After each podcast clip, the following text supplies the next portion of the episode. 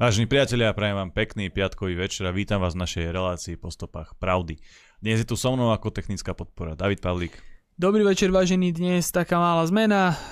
Kvôli pracovnej a inej vyťaženosti budeme musieť skrátiť túto reláciu. Tu poslednú časť bohužiaľ vám nemôžeme venovať, takže si nerobte starosti s mailami a nebudete môcť ani volať. Je tu dnes s nami aj náš pravidelný host, doktor Lubo Huďo.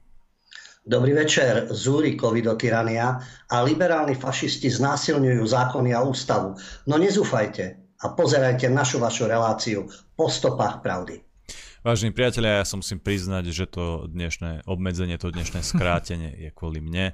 Zajtra sa totiž e, žením, budem mať svadbu s Julkou, na čo sa teším, ale uh, museli sme makať te, tie posledné dni. Ešte som stil aj ten protest v Košiciach, čo som tiež rád a zajtra ten program bude dosť nabitý, takže Uh, nechcem sa úplne uh, vyžidiť, alebo ako sa to povie proste.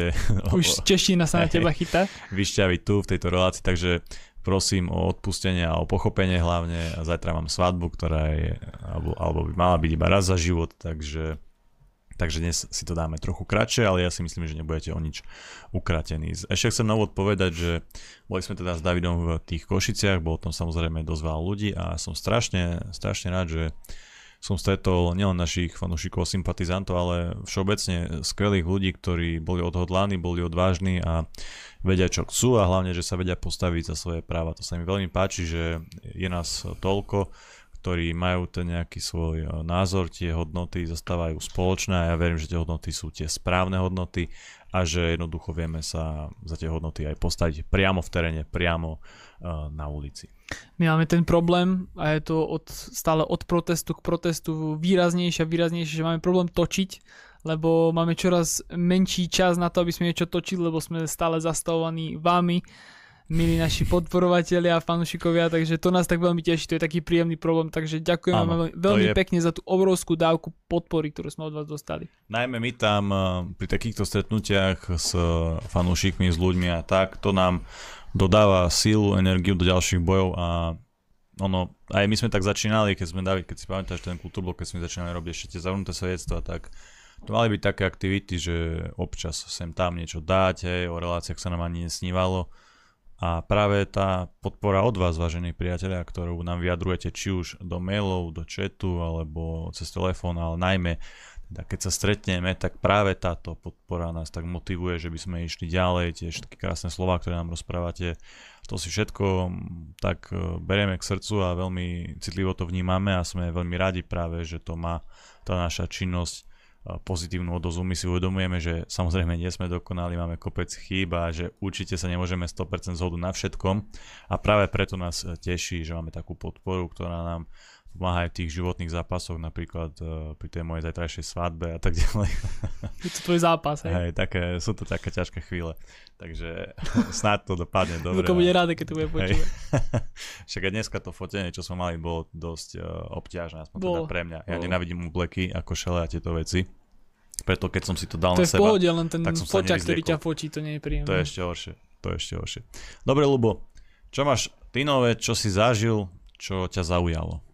No, v prvom rade mám zmiešané pocity, ide o tvoju osobu, áno, pretože zazneli tu rôzne veci a e, v prvom rade e, je pekné, že si berieš dievča, ale na druhej áno. strane nie je to progresívne, nie je to trendové, takže neviem, či je to dobré alebo zle, že vybral si si tradične, že dievča a ty si presvedčený, že si muž, chlapec, muž, tvoja budúca manželka je určite presvedčená, že je dievča a žena. No a neviem, no dúfam, že sa vaše identity nezmenia, ale nie je to progresívne. Čiže z toho mám zmiešaný pocit. Sme takí spiatočníci teda. No, takže takto to vyzerá. Ďalšia vec, áno, dnes teda nemajú naši diváci šancu sa pýtať a písať, ale musíte to vnímať tak, že to nie je pohrdanie vašim názorom a postojmi, ale je to tak, že Jano má skutočne mimoriadnú životnú situáciu. A ďalšia vec teda do tretice, Ty si to aj tak naznačil, mala by to byť e, prvá a posledná svadba v živote, jediná. A to tiež nie je veľmi progresívne. Na jednej strane áno, mám z toho radosť, a na druhej strane neviem, či je to dosť európske a progresívne. Preto tie zmiešané pocity, ale ináč ti držím palce. Ďakujem pekne a zdieľam, zdieľam tvoje pocity, pretože vieš, ja musím potom so sebou žiť, že som takýto spiatočný, že som takýto extrémista, doslova, Ťažko že nepatrím. Áno, ja no, nepatrím do 21. storočia. No. Nejako to zvládneš. Áno, lebo... No ale pokiaľ si sa ma pýtal, áno, áno. že ako je to teda e, so mnou, mňa naplňa teraz optimizmus. A aj keby som sa po protestoch, však budeme sa k tomu vyjadrovať, čo sa dialo, aké sú reakcie, ale dnes treba si pozrieť správy RTVS niektorý deň. Hm. A dnes ma to naplňalo optimizmom. Sú vyššie platy, priemerný plat už je 1200 eur. Paráda. Je stále viac bytov postavených. Sice spomínali, že je nejaká inflácia, aj nejaká nezamestnanosť, možno budú aj lockdowny, no ale platy sú vyššie a bytov je viac. Takže stačí si pozrieť najobjektívnejšiu televíziu na Slovensku, ako oni o sebe tvrdia, a vylepší sa ti nálada. A ďalšia vec, ktorá takisto v súvislosti s pápežom, to má ako len tak pre porovnanie, keď sa pamätáte, minister školstva Gröling svojho času, keď hovoril, že deti budú mať aj voľno, keď príde pán pápež. No tak ako, keď to povie minister, to je veľmi hmm. svojrázne, pán pápež. No a dnes som videl upratovanie na Luniku 9 a tam tiež jeden Indoslovák ako zametal sa vyjadril, že príde pán pápež. Tak ako aj minister, aj Indoslovák, radový z Lunika 9 majú peknú terminológiu, pán pápež. No tak aj to e, o niečom svedčí asi. Neviem, či o ministrovi alebo o tom Indoslovakovi. A takisto ma zaraža na tom, že Sabaka a Kolár, to je ten lekár z Kramárov, Sabaka, ktorý je každý Áno. večer na obrazovke, a matematik Kolár, e, obidvaja majú tie správy, určite opodstatnené, v septembri to vypukne.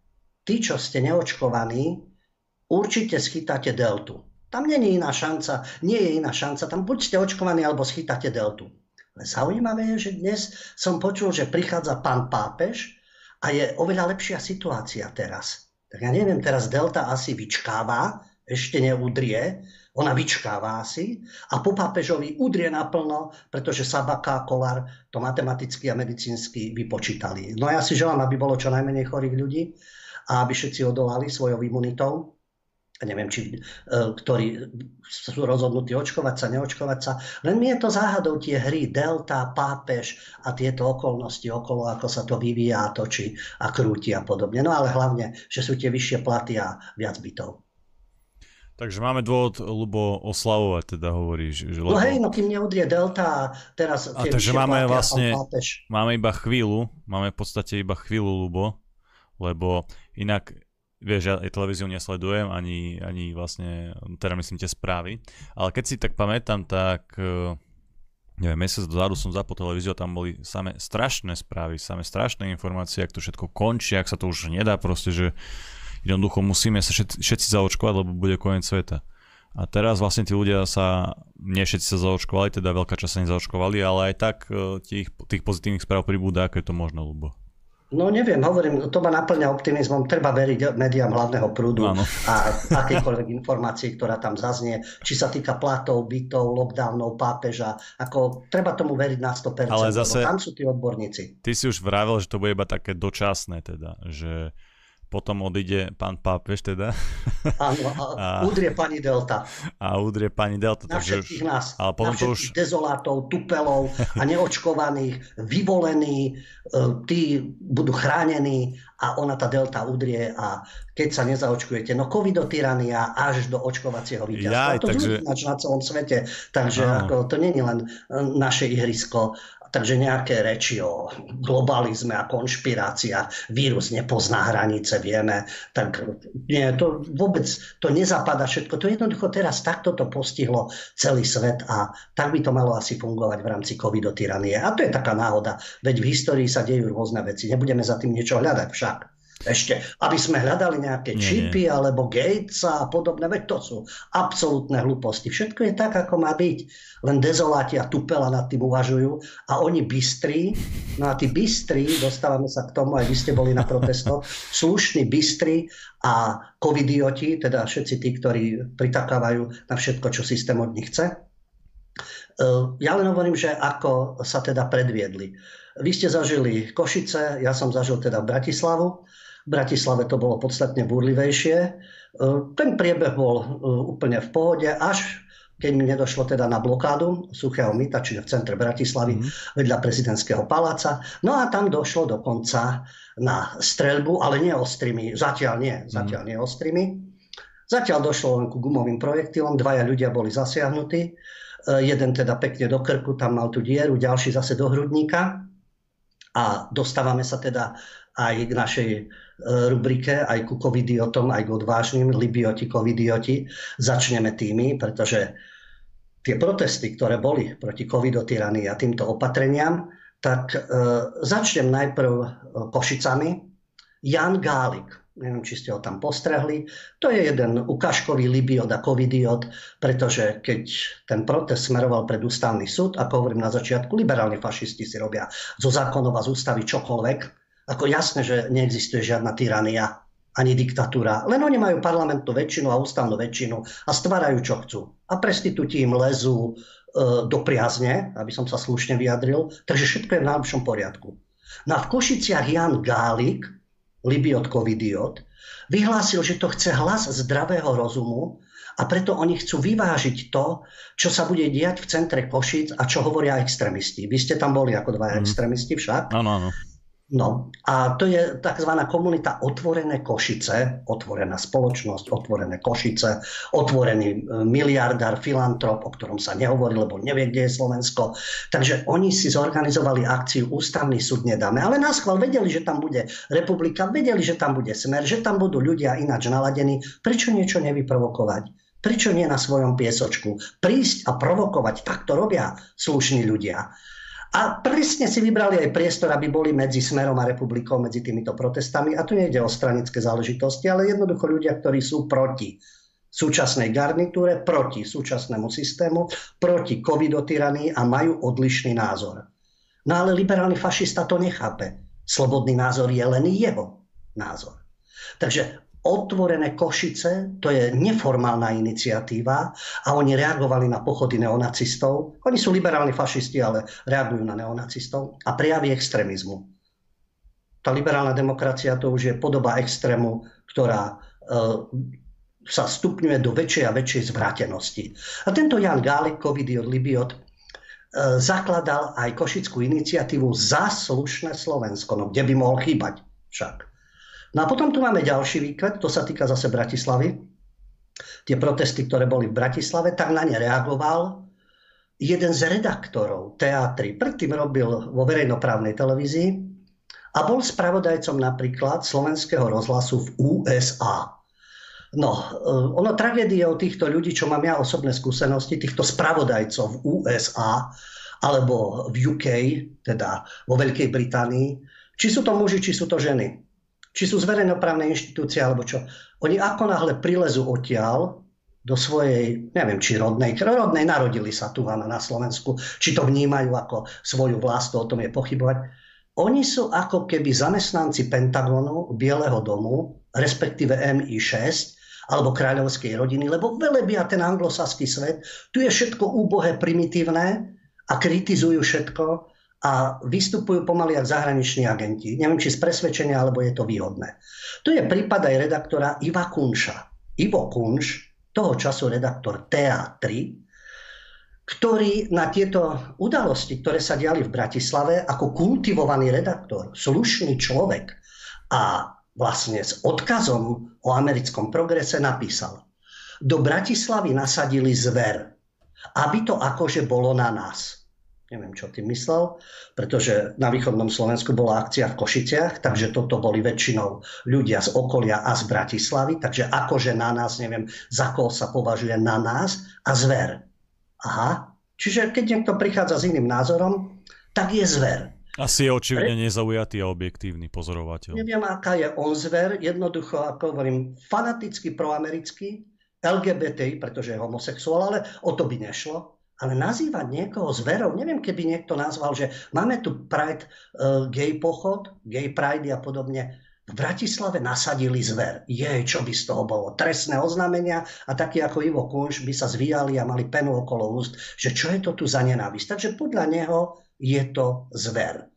No, to je vidieť prístup týchto e, nežných, citlivých ľudí z marginálnych skupín, ktorí ostatných považujú za zver. Ja sa len čudujem, že takéto osoby, ktoré sa teda vyjadrujú takto agresívne, keď e, boli protesty za slušné Slovensko a na SMPčku bola liberálna zver v obrovskom stáde a potom vyrážali pred úrad vlády a lomcovali tam bránou, lebo išli zvrhnúť Ficovú vládu. To nebola zver? Kde bol Ivo Kunš? A kedy to je zver a kedy nie? Keď je to liberálna zver, to je ťažké, ťažké intelektuáli. Keď je to nespokojná verejnosť s daným systémom a s ich liberálnym fašizmom, to je zver. Takže Ivo Kunš, Jan Gálik, to máme týchto, týchto covidiotov, libiotov, ktorí samozrejme systému poslúžia a urážajú a znevažujú. Dávam do kontrastu oproti týmto ľuďom politicky nekorektní odvážlivci. Sú všetci ľudia, všetci, ktorí sa v Bratislave a v Košiciach zúčastnili na protestoch a hlavne, e, no všetci samozrejme, ale v prípade tých dvoch postrelených v Bratislave, kde e, policajt teda použil gumový, vystrelil gumový projektil, neviem prečo až v hlave, prečo zasial, jedného zasial do hrudníka, jedného do krku, nemusel mieriť na hlavu, ako mohol mieriť kde si úplne inde, lebo tá hlava to bolo teda mimoriadne nebezpečne nebezpečné, musela prísť záchranka. Ja som tam aj bol kúsok odtiaľ, keď prišla tá záchranka, takže videl som to priamo na vlastné oči a boli tam ľudia, teda, ktorí okamžite rýchlo zasahovali, pomáhali týmto zasiahnutým, kým teda neprišli záchranári. Takže klobúk dolu pred týmito ľuďmi, ktorí poskytovali prvú pomoc. V tomto prípade zver sedela niekde inde a kritizovala a vypisovala na Facebook a následný zásah záchranárov. Klobúk dolu. Ale jedna zaujímavá záležitosť. Tí, ktorí kritizovali ten zásah, hovorili dokonca a v blogoch písali, že išlo o pokus o vraždu. Symbolicky na Sviatok Dňa Ústavy Slovenskej republiky. Prečo by boli zver? Ocitujem týmto liberálnym fašistom, covidiotom a libiotom Ústavu Slovenskej republiky článok 32. Občania majú právo postaviť sa na odpor proti každému, kto by odstraňoval demokratický poriadok základných ľudských práv a slobôd uvedených v tejto ústave, ak činnosť ústavných orgánov a účinné použitie zákonných prostriedkov sú znemožnené. Toľko. A teraz si pozrime na reakcie liberálnej zvery. To je ich uh, slovník, takže preto. Reakcie boli takéto. Ten, ktorý vystrelil ten gumový projektil, policajta okamžite povýšiť a vyznamenať za chrabrosť pri ochrane majetku štátu a zdravia občanov, ktorý neváhal ani len na minútu a plnil si jeho povinnosti vyplývajúce zo zákona o činnosti policajného zboru na Slovensku. Alebo takto treba na neonacistov. Ďalší. Dúfam, že ten nácek s boľavým krkom je už v base. Takže na vysvetlenie, ja neviem, aký majetok štátu chránili, pretože e, nikto nič neničil, ani nezapa- bloko, bola blokovaná doprava. Nikto nezapaľoval autobusy, ani ne, nehádzal molotové koktejly, ako to robí Antifa ultraľavičiari, ani nedemoloval obchody a neraboval, ako to robia mladíci z no-go zone v západnej Európe, obohacujúci. Takže neviem, o jaké, o jaké ničenie majetku a čo chránili, aký majetok. Zdravie občanov Tí ľudia, ktorí protestovali, nenapadali iných občanov. No, tak treba na neonacistov, tak treba na liberálov, tak treba na Antifu, tak treba na BLM. Dúfam, že už všetci títo liberálni fašisti budú v base. Dalo by sa to aj tak otočiť však. Ale opäť si to porovnajme. Tieto liberálne mozočky, teda títo libioti a liptardi, je zaujímavé, že keď policajti riešia asociálov, feťákov a kriminálnikov adekvátnym spôsobom, nečítajú im Dostojevského zločina trest, ale sú tam obušky, rany a tak ďalej. Vtedy je to gestapo. Vtedy sú to náckovia. Vtedy je to policajná brutalita. Vtedy sa policajtov zastávam. Ale teraz, keď ide o politický názor, zrazu policajti chránia majetok a zdravie. Zrazu takto treba na neonacistov, lebo iný názor je neonacista. Takže raz je policajt hrdina, tam, kde právom zasahuje, tak tam je policajné násilie a pomaly BLM a Floyd, lebo len si tak povedzme, čo keby sa takto zachoval policajt a postrelil by pri nejakej akcii príslušníka marginalizovanej menšiny, nejakého Indoslováka. Že by trafil nejakého pri e, policajnom zásahu nejakého Indoslováka, kriminálnika, násilníka gumovým projektilom do krku. Čo by to bolo? Jej, to by bol systémový rasizmus. Policajta vyhodiť zo služby, prenasledovať, pranierovať. Denník N by možno zverejnil aj jeho fotografiu a adresu. Zvláštny tento prístup však. Koho sa to týka? Nie principiálne. Ale keď robia naši násilia a zverstva, vtedy je to v poriadku. Keď to robia druhý, jaj, no tak to už je potom diktat, diktatúra a podobne. Na do tohto covidiotizmu a libiotizmu ktorý je zameraný proti ľuďom s odlišným názorom, alebo teda ľudí, ktorí e, dokážu byť politicky nekorektní, patrí aj taká výzdoba bratislavských ulic, mm. ktorá netrápi napríklad primátora Bratislavy Valo, ktorý má blízko k spolu, progresívcom a pohoda a tieto záležitosti. A starostku starého mesta, Bratislava 1, Aurichtovu, ktorá je zase kamarátka takisto s týmito spolkami. Keď je LGBTI zástava vysí, samozrejme, na úrade e, starého mesta. To je v poriadku však. Pauhofová kamarátka, revolucionárka z pódia za slušné Slovensko, to je Aurichtovej kamarátka tejto starostky. A oni sú slušní ľudia proti násiliu a podobne. No, ľudí s iným názorom ale treba samozrejme zrovnať. Potom čím sa oni lišia od opačných, totalitných režimov? Tí tiež zrovnávajú nepriateľov. Pretože kúsok od prezidentského paláca, tí, ktorí poznáte Bratislavu, keď vojdete do podchodu na Hoďovom a vyjdete z neho na Poštovej ulici, je tam veľký nápis Zabi fašistu a Ačko v kružku. Výborne, revolučné. Teraz nám ide o to, že e, kto je to ten fašista? To Antifa a um, anarchisti budú určovať, kto je fašista a koho treba zabiť? Uh, neviem, nebolo tam liberálny fašista. Ale zaujímavé, že liberálnym fašistom v starom meste a na magistráte to absolútne neprekáža. Je to tam už druhý týždeň, keď boli Queer Revolution a po historických budovách, vtedy sa Valo ozval, lebo to už ako bola silná kava. Ale jasné, že to nepísali oni. Niekto, kto im chcel uškodiť. Aj to zabi fašistu Ačko v kružku písali určite nejakí neonacisti, lebo tieto ultraľavičiarské anarchistické síly Antifa a BLM, vieme, čo to všetko spôsobuje. To sú takí dobráci aj na tých rôznych demonstráciách, pokiaľ ide o západný svet, že vieme, že tí sa na násilia nedopúšťajú. Ale táto ultraľavicová zverta je pod ochranou systému, lebo slúži takým ako Avrichtova Valo, alebo majú s nimi blízke názory. A prečo? Pretože v auguste 2020 na jednom z pilierov Mosta La Franconi v Bratislave bolo grafity kde bolo napísané fuck LGBTI. Nie zabiť, nezabíjali, len vulgárnosť. Primátor Bratislavy Matúš Valo, citlivé to srdce, lebo niekoho treba zabiť a niekoho e, netreba fakovať. Na sociálnej sieti zverejnil informáciu, že požiadal o odstránenie hanlivého nápisu, lebo Bratislava má byť tolerantným mestom, kde sa nikto nemusí hambiť za svoju inakosť. Inakosť sa len myslí, že sa zaoberáte tým, čo máte od pasa dole a čo s tým a ako s tým a um, čo by sa s tým dalo, nedalo. Lebo iný názor to sa nehodí. Ale keď ste inaký od pasa dole a nad tým sa zaoberáte, vtedy ste tolerantným mestom. No a ako sa aj vyjadril na Facebooku, na pilieri mosta La Franconi sa objavil na hanlivý nápis tento nápis je nenávistným prejavom voči skupine obyvateľstva, je urážlivý pre mnohé bratislavčanky a mnohých bratislavčanov, prečo len mužov a ženy, tu chýbajú 70 ďalších termínov, alebo to.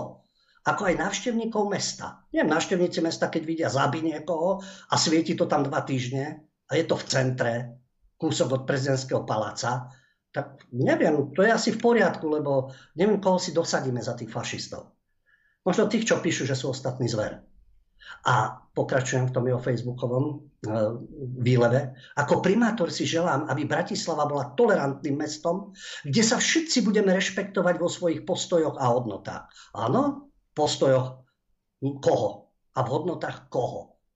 Ktorí mu politicky vyhovujú? V hodnotách Biháriovej, po, v hodnotách Ačka v krúžku sa budeme tolerovať. A keď nie, tak sa budeme zabíjať. Jasne, že on za to nemôže. Ale Prečo to nedá odstrániť? Ale prečo sa nepátra? Paragraf 246 trestného zákona hovorí, kto poškodí cudziu vec tým, že ju postrieka, pomaľuje, popíše farbou alebo inou látkou, potrestá sa odňatím slobody až na jeden rok. Takisto ho už vtedy upozorňovali, že pri hlavnej stanici je veľký výtvor organizácie Antifa. Niekedy mi pripadajú ako vytvarná skupina, pretože majú ten čas, ja neviem, písmena pomaly dvojmetrové, vyfarbené, postriekané na takých miestach, kde chodia ľudia, no asi medzi treťou, štvrtou alebo druhou, treťou nechodia.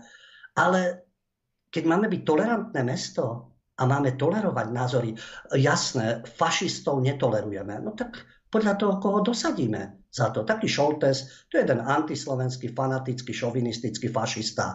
Havran ďalší sionistický fašista. Koho si tam všetkého dosadíme, aby to tam bolo? A prečo sa nestarajú? primátor a starostka, aby sme nemali naše krásne mierové mesto. Za komunistov to bola Bratislava mesto mieru. To bolo vycapené tam, kde je teraz e, vlastne prezidentský palác za Hoďovo námestie. A teraz sme mesto tolerancie, takže len nie do LGBT. To nie, ale ostatných môžete zabíjať. To je vizitka, to je vizitka slušných ľudí a liberálov. Nehovorím skutočných liberálov. Poznám aj ľudí, ktorí sú skutočnými liberálmi a nemusia Sasku, a nemusia ani denní gen, ani podobné veci, a nemusia ani radikálne názory. Ale toto je o niečom inom. inom. Aj média, aj vláda, aj prezidentka inklinujú uplatňujú a podporujú liberálny fašizmus. Dobre, David, ja ťa asi poprosím, že si pomaly zapneme aj e, náš report z toho protestu v Košicech. Ja si myslím, Lubo, že to bude tak ideálne uh, ilustrovať. Uh, to... Aby sme sa dostali k našej téme potom. Áno, áno, to bude taká akože bodka za, to, za touto časťou. A ešte predtým som chcel všetkým poďakovať teda za tie gratulácie v čete, to čítam a veľmi ma to potešilo, tak a špeciálne ešte Danimu do Anglicka, ďakujem ti a snad sa čo skoro vidíme. Dobre, David, skús zapnúť e, teda to video. Má to 8 minút, ja viem, a väčšina z vás to asi videla, ale teraz sa to naozaj hodí a, a krásne to ilustruje to, čo vlastne Lubo rozprával. Vážení priatelia, ja vás vítam späť po prestávke v našej, ča- v našej relácii po stopách pravdy. Videli ste počas prestávky teda protest v Košiciach z toho nášho pohľadu, tak, ako sme ho teda videli a vnímali my. Verím, že sa vám video páčilo a ešte raz pozdravujem všetkých tých, ktorých sme tam stretli a ktorí naozaj nás e, povzbudili tými milými uh, slovami. Dobre, Lubo, teraz pôjdeme teda na tú hlavnú tému, že to nejako stihneme teda. A už si to naznačil, je to o tyranii a vlastne o tej slobode. Tak ja ti teda dávam slovo. To, čo hovorím aj na začiatku o tyranii, E, respektíve o určitej forme liberálneho fašizmu.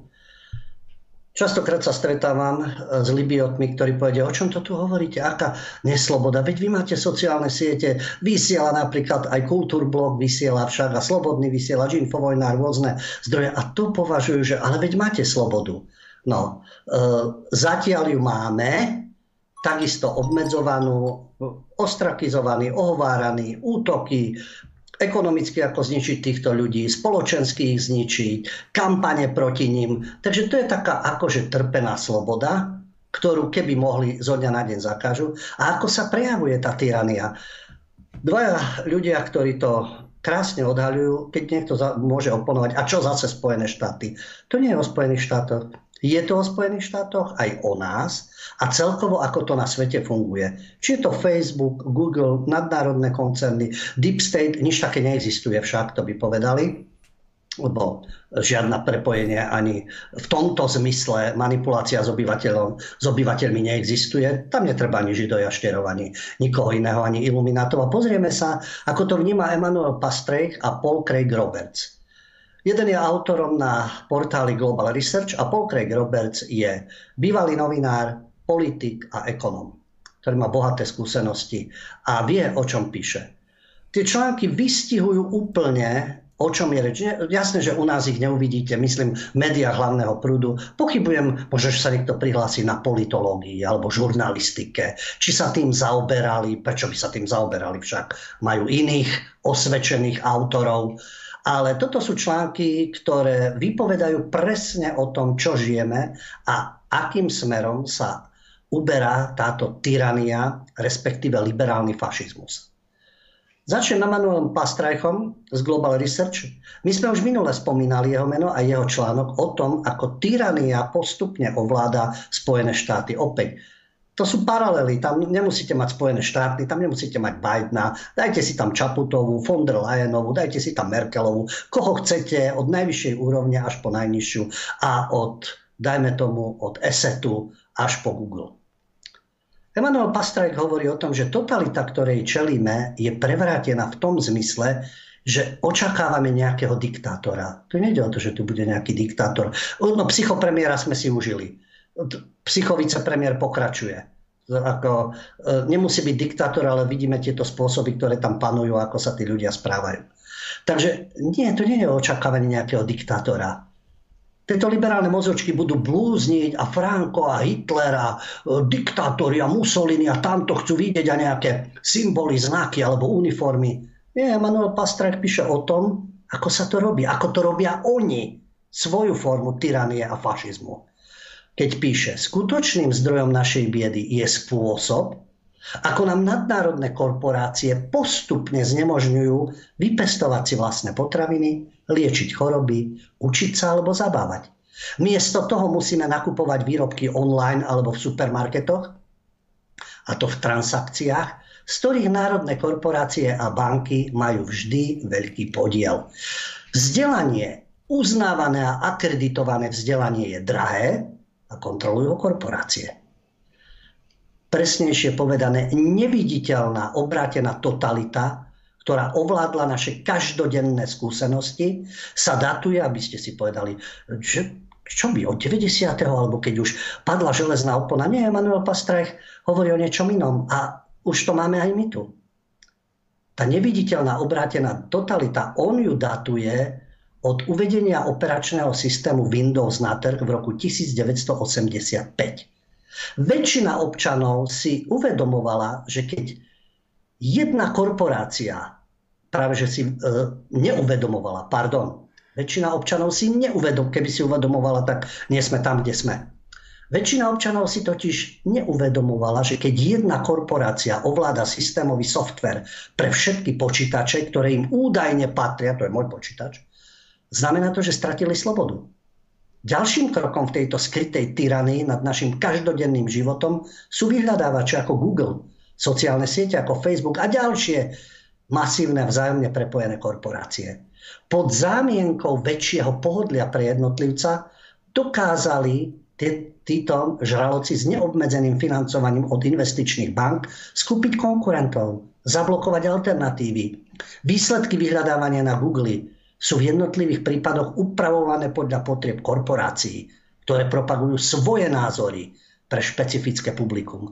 To znamená, že Spojené štáty si hovoria demokracia, ale hlavný nástroj, na ktorý sa občania spoliehajú pri získavaní informácií, je riadený ako diktatúra. Vedecké fakty prestali byť ústrednou témou spravodajstva od 90. rokov 20. storočia.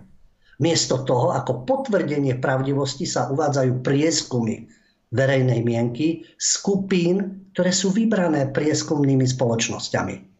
Miliardári po radikálnej deregulácii ekonomiky a ohlupovania obyvateľstva vnúcujú verejnosti svoje názory prostredníctvom médií, ktoré ovládajú. A potom tvrdia, veď verejnosť požaduje takúto politiku. Takú politiku chcú. Facebook vytvára dojem, že sa občan môže slobodne vyjadriť a môže sa priateliť s kýmkoľvek, pretože spoločnosť Facebook Incorporated kontroluje, koho môže občan prostredníctvom jej siete nájsť, kto čo vidí a nedovoluje užívateľom používať vlastný software navrhovať vlastné stránky, vlastní siete, ktoré na Facebooku vytvárajú, ani mať možnosť ovplyvniť spôsob správy Facebooku.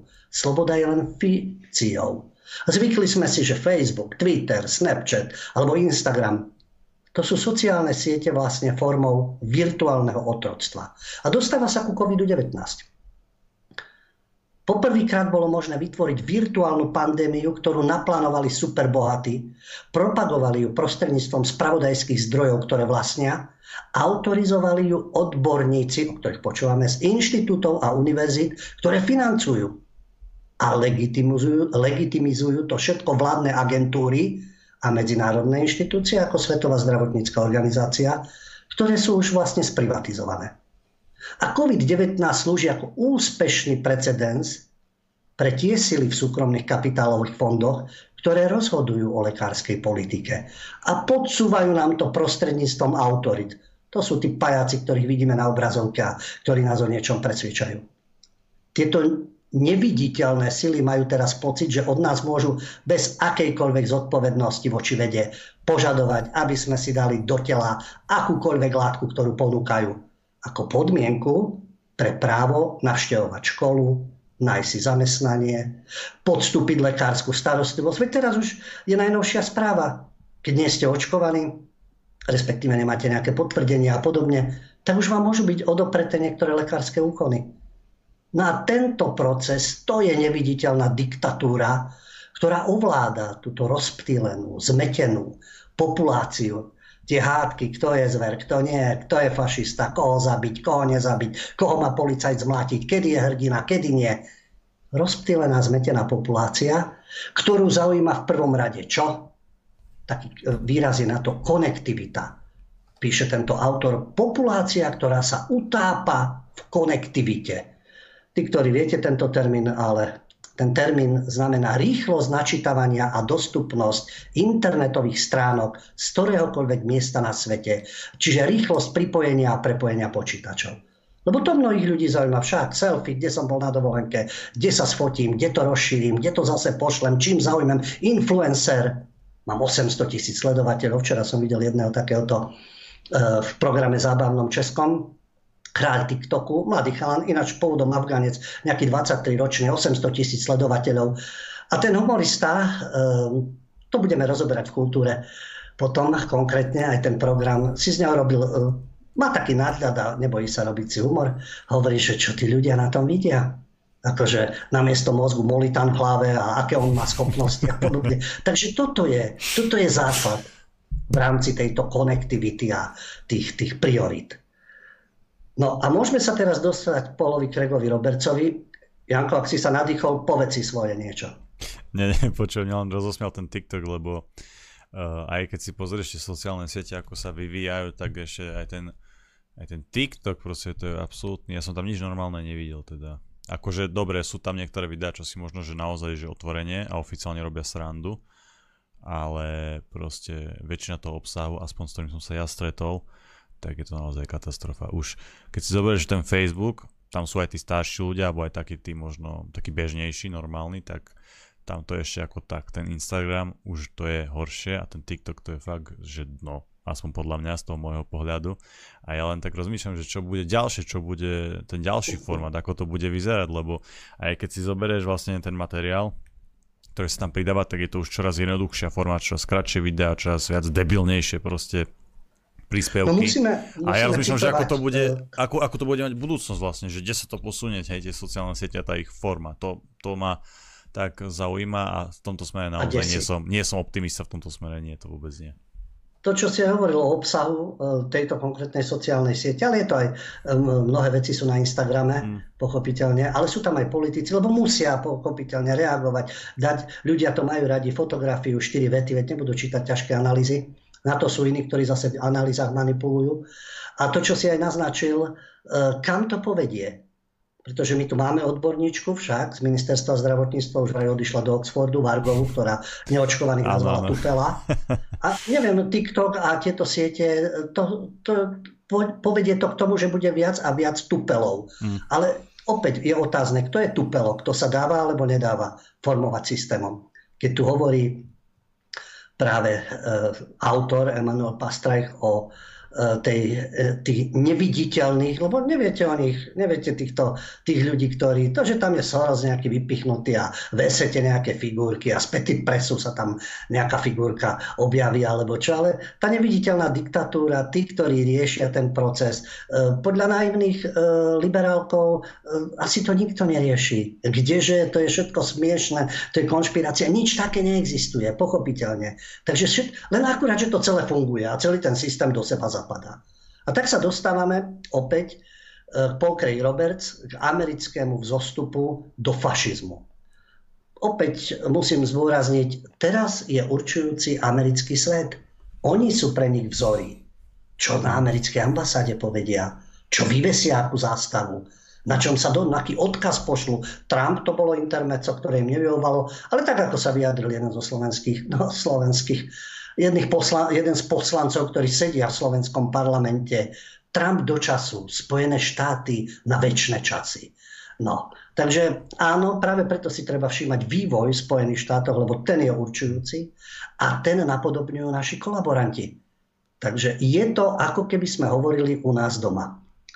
Ale toto je zvláštny prípad, pokiaľ ide o generála Mikea Flina a Chase Bank, kde mal osobnú kreditnú kartu. A len príklad toho, ako to funguje v ukážkovej demokracii, ku ktorej sa obraciame.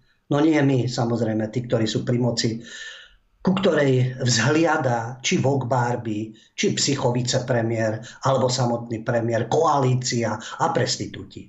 Na Paul Craig Roberts, ktorý pôsobil v Reaganovej vláde, e, riešil ekonomické veci, pôsobil vo Wall Street Journal, novinár, ekonom, politik s bohatými skúsenosťami, píše o tom, ako Chase Bank zrušila osobnú kreditnú kartu generálovi Mikeovi Flynnovi. Prečo? Lebo je tu riziko poškodenia povesti tejto spoločnosti, Chase Bank. A ako poškodil ich povesť a prečo takýto človek je jednoducho zrušený? Generál Flynn bol riaditeľom obrannej spravodajskej agentúry. A hral dôležitú úlohu pri vytváraní americkej protiteroristickej stratégie a rozbíjaní povstaleckých sietí. A dovolil si povedať, lebo vieme, že máme modly. Obama nedotknutelný. Čaputová nedotknutelná. Von der Leyen, Ova nedotknutelná. Obama, vieme, tak generál Flynn si dovolil povedať, že Obamová politika proti Sýrii bola zlyhaním, pretože tí teroristi proti ktorým Obama akože útočil s vymysleným príbehom, to boli tí istí ako tí tzv. umiernení demokrati. A v dôsledku tohto skorumpovaný Obamov režim prinútil generála Flina odísť do dôchodku. Nehovoríš to, čo potrebujeme, však ja som mierotvorca, nositeľ Nobelovej ceny mieru Obama. A v Syrii som chcel, oni všade chcú len demokraciu a prospech národa a obyvateľov a, a tak ďalej. Frázy, frázy, frázy. A Flynn povedal, nie, to sú nezmysly. Vy ste robili špinavú politiku v Sýrii, tam ste sa hrali na demokratov a na teroristov, podporovali ste jedných, druhých a dostali ste Sýriu tam, kde je. Ale ani v Amerike nemôže najvyšší generál hovoriť pravdu. Rovnako, ako píše Paul Craig Roberts, ako špičkoví vedci a špičkoví lekári. Poctiví novinári sú odstavení, len prestitúti majú platy a šancu. Fyzici, ktorí žijú zo štátnych dotácií a strojárenské firmy, ktoré pracujú na vládnych zákazkách, nemôžu o 11. septembri povedať nič. Vedia, že oficiálna verzia, ktorú každý rok obhajujú prestitúti zo SME, je to presne tak, ako to e, zdôvodnila Bušová vláda. Títo vedia, že to je klamstvo, ale nemôžu to povedať. CIA, ktorá vyzbrojovala a školila teroristov, opísaných ako demokratov, s ktorými Obama rozputal vojnu v Syrii, hľadala na Flina rôzne informácie, aby ho diskreditovali. A keď ho prezident Trump vymenoval ako poradcu pre národnú bezpečnosť, americký establishment zúril, ako píše Paul Craig Roberts, Deep State, čo podľa našich liberálnych hlavičiek neexistuje, okamžite začal pracovať, aby sa ho zbavil. Chase Bank, ako bank, bankstery, čiže gangstery z bankového finančného sveta, nedávno platili pokutu 920 miliónov dolárov za manipuláciu s cennými kovmi a trhmi amerického ministerstva financí. A Chase Bank je, nedodržujú zákony, za rôzne veci zaplatili už ďalšie pokuty vo výške 35 miliónov, ale generál Flynn ohrozuje ich dobrú povesť. Takže, ako píše Paul Craig Roberts, v porovnaní so zlou povesťou Jamieho Dimona, to je generálny riaditeľ a predseda Chase Bank, Diamond, je povesť generála Flynna napriek úsiliu New York Times, lebo to sú sluštičky systému, e, najviac obdivovaný u nás New York Times, Flynn je oproti nemu čistý. No a ľudia chcú vedieť, prečo Jamie Dimon je imunný voči nejakému stíhaniu. Harvardská právnická fakulta uvádza, že v roku 2013 Jamie Dimon zaplatil 13 miliónov dolárov, aby Chase Bank nemala trestné a civilné obvinenia ministerstva spravodlivosti. To znamená, že finančný sektor je spolitizovaný a je súčasťou deep state. A sú zvyknutí najavo dávať to, že kto je proti ním, proti tejto elite, bude zničený. No Flynn žije, samozrejme, veď ho neodstránili, bolo by to do očí bijúce. Ale Flynnov prípad a jeho osud, to je odkaz ostatným v systéme, že pravda zabíja kariéru a držte sa od nej ďaleko. Riaditeľ FBI Comey a riaditeľka CIA Brennenová a niekoľko ďalších úradníkov Obamovho ministerstva spravodlivosti sa dopustili v podstate zločinov škandále Russiagate, ktorý zorganizovali, ale nikto nebol zodpovedný. Ale ľudia sú rôzni aj vo finančnom sektore, preto nedajú sa všetci hádzať do jedného vreca, ale sú to výnimky v tej sfére. Ako Paul Craig Roberts so svojimi ekonomickými a finančnými skúsenostiami uvádza jeden príklad. Vždy sa môže nájsť pozitívny príklad, ale toho zničia a odstavia. Generál Flynn, on hovorí, Poctivý bankár už neexistuje. Toho posledného, ktorého som poznal, George Champion. Nomen omen asi. Generálny riaditeľ a predseda predstavenstva Chase Manhattan bol posledný. Dával prednosť záujmom krajiny pred úrokmi banky.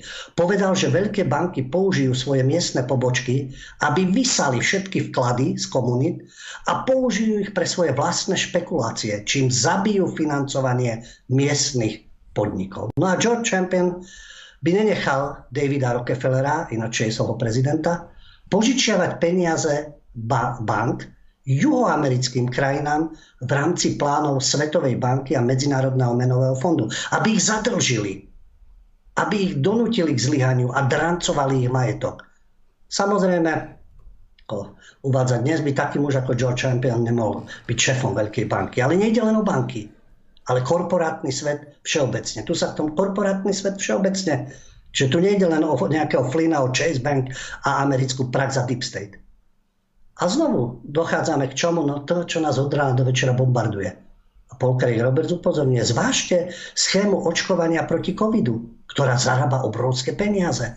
Biden, súčasný americký prezident, žiaľ, používa korporácie, aby nariadil očkovanie svojim zamestnancom napriek nezákonnosti a neúčinnosti a nebezpečenstva vakcíny. Ale Bidenovia korporáciám je to úplne jedno. A ten záver je, v Spojených štátoch zažívame formovanie fašistického štátu, v ktorom vláda a podniky popierajú demokraciu a presadzujú svoje programy. Myslím si, že to stojí za úvahu, na zamyslenie tí, ktorí sú kompetentní a u nás ovládajú médiá a školský systém a vzdelávací proces. Zrejme sa týmto zaoberať nebudú, lebo asi to tak nie je v praxi. To sú všetko vymysly, však nezodpovedá to vôbec realite. To sú také ojedinelé prípady, ktorým ani netreba venovať pozornosť.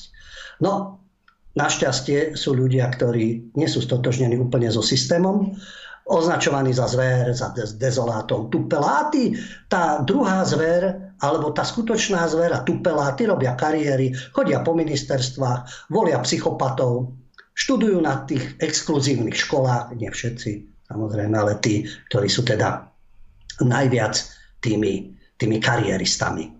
A keďže tá rubrika e, si myslím je dôležitá, lebo to je taká inšpirácia, pokiaľ ide o politicky nekorektných odvážlivcov, Takže keď ešte máme e, nejakých tých 5 minút, nedá mi spomenúť, mm. keď som spomenul všetkých týchto protestujúcich a ľudí, ktorí boli ochotní e, vyjadriť svoj názor a nebať sa tej atmosféry, ktorá je dnes, tak ja spomeniem ešte ďalších dvoch zo západnej Európy. hovoríme o západnej Európe, tam sa oni pozerajú, tak tam nech sa láskavo aj pozrú, ktorí majú odvahu povedať niečo, čo sa spoločensky nenosí. Jedným z nich je plukovník vo výslužbe Thomas Sarholz z nemeckých ozbrojených síl a aktuálna situácia v Afganistane. A on hovorí otvorene, jasne neznašanlivý xenofob, lebo tam bol na niekoľkých misiách, tak vie o tom asi viac ako prestitúti v aktualitách SK alebo v denníku N. A hovorí, prichádzajú k nám do Európy len kvôli vyššej životnej úrovni. Títo ľudia nami vnútorne opovrhujú. A to, že spolupracovali v Afganistane, lebo sa im to oplatilo. Nie z presvedčenia. A v súčasnosti sa na, objavujú rôzne výzvy, aby boli prijatí. No, Afgánci, ktorí utekajú a tí, ktorí spolupracovali. A Tomáš Scharholz, plukovník nemeckých ozbrojených síl vo výslužbe, hovorí, pokiaľ ide o miestne sily, mám iný prístup, než aký sa zvyčajne propaguje v médiách. To, že všetky tieto miestne sily chcú teraz prísť k nám, tí, ktorí spolupracovali a ktorí pomáhali kolab- kolaboranti, nech je Taliban, aký chce aj so svojím islamom, šáriou a tak ďalej, ale on to vníma ako kolaborantov. A u nás takisto každého, ktorý slúži cudzím záujmom, bol označovaný za kolaboranta. No a nemecký, nemecký plukovník teda sa vyjadruje. To, to, že všetky miestne sily chcú teraz prísť k nám, ma neprekvapuje, veď získali celkom presný prehľad o našej životnej úrovni. Títo ľudia nám vnútorne opovrhujú, čo samozrejme z pochopiteľných dôvodov nikdy nepriznajú. Nakoniec chcú niečo dosiahnuť. Magnet prosperity, ktorým je Nemecko. Nezišnosť to bolo posledné, čo viedlo týchto ľudí k tomu, aby pre nás pracovali. Bol vyslaný do Afganistanu na misiu ako vojak Bundeswehru. 2005-2006 bol e, veliteľom tábora Warehouse v Kábule. V tom čase to bol najväčší medzinárodný tábor, kde bolo 2400 vojakov z viac ako 20 krajín. A mali tam aj miestnych zamestnancov. A pre nemecký denník Frankfurter Allgemeine Zeitung povedal, títo mladí muži presne poznali situáciu spoločnosti okolo nich Nezišnosť bolo to posledné, čo viedlo tých ľudí k tomu, aby pre nás pracovali. Tieto romanticko idealizujúce predstavy sú tam neznáme alebo sa stretávajú s úplným nepochopením. Tak si neidealizujme tých, ktorí tam pracovali pre Západ, že to robili pre nejaké hodnoty, ale pre výhody. A potom ešte ďalšia odvážna žena, odvážna politička, takže tu nie je žiaden anti, eh, antiženský prístup alebo nejaké takéto postoje, pretože eh, tá inakosť má byť aj v tom, že to nie je len o sexuálnej orientácii, ale ide o názorové postoje. Jedno, či je to muž alebo žena. Tam nie je žiaden problém. Bývalá dánska ministerka, ktorú teraz súdia. Prečo? Lebo ochraňovala svoj národ, svoj štát. Toto sú dnes zločinci, lebo liberálni fašisti sa nezmestia do kože a prenasledujú ľudí. V Dánsku sa totiž včera začal súdny proces s bývalou ministerkou pre cudzincov a integráciu Inger Stojbergovou. Oni ju obvinujú z nelegálneho rozdeľovania párov, manželských párov, ktorí žiadali v Dánsku o azyl. Pretože Stojbergová podľa obvinení vraj porušila Európsky dohovor o ochrane ľudských práv a základných slobôd podľa ktorého rodiny migrantov nesmú byť rozdelené. Teraz 26 sudcov špeciálneho súdu bude rozhodovať o tom, či odvážna exministerka Stojbergová porušila Európsky dohovor. Ona totiž v 2016 nariadila separáciu 23 párov, ak išlo o ženy mladšie než 18 rokov. A pred poslancami vtedy povedala, urobila som jednu jedinú politickú a ľudskú vec proti núteným detským sobášom. To je tá iná kultúra, ktorú máme tolerovať odrezávanie klitorisov, branie si e, dievčat, e, sobáše z donútenia, keď zneúcti rodinu, tak ju bratia z násilnia zabijú, podrežu. A to je všetko okrajová záležitosť a to nám obohacuje Európu. A do toho prostredia by som posadil tých prestitútov, ktorí píšu tieto ich nezmysly. No ale prestitúti politickí, politickí prostitúti sú všade, takže v dánskom parlamente je 179 členov a pre impeachment hlasovalo 139 poslancov, proti bolo 30. Takže táto odvážna žena, ktorá bola zodpovedná za imigračnú politiku v Dánsku, vo vláde, ktorú podporovala aj antiimigračná dánska ľudová strana, práve vyzdvihovala tú skutočnosť, že schválila viac než 110 dodatkov proti právam pristahovalcov a presadila zákon, ktorý umožňuje konfiškáciu cenností migrantov, z ktorých sa mal financovať ich pobyt v Dánsku. Oni prídu s cennosťami, vysávajú sociálny systém a ešte ohrozujú ľudí. Takže keď máš tie prostriedky, nebudeš parazitovať na sociálnom systéme Dánov, ale pekne si budeš financovať tento pobyt. No, ak bude Stojbergová uznaná za vinnú, bude musieť zaplatiť pokutu. 46 dní to potrvá tento cirkus. A nie je to prvýkrát opäť. Vždy sú súdení vlastenci. Hmm.